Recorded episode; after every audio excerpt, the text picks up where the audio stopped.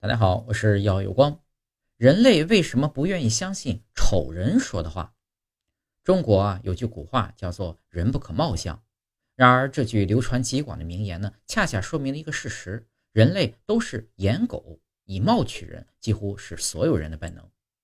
而科学研究呢也证实了这一点，即使是刚刚出生的婴儿，也会更喜欢亲近长相好看的人类。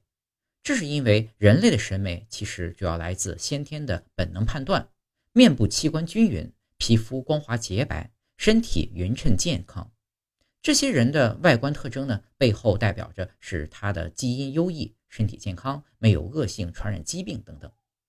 而满脸痘印疤痕，或者五官的自由放肆，或者疾病导致外貌变化，营养不良导致的身体矮小佝偻，这都会引起基因的警惕。从而产生想要疏远的感觉，导致你的面孔可信度降低。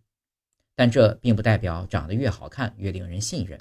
其实，在心理学上，拥有更高面孔可信度的脸，往往是更接近大众平均脸的人。这种大部分普通人的脸会自带一种老实人的属性，会更加令人信任。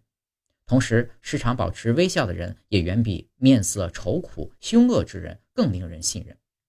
而有些老年人呢？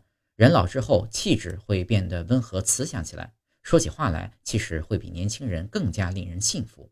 这也是为什么部分略带智商税属性的产品拍广告时呢，更喜欢找老年人的原因。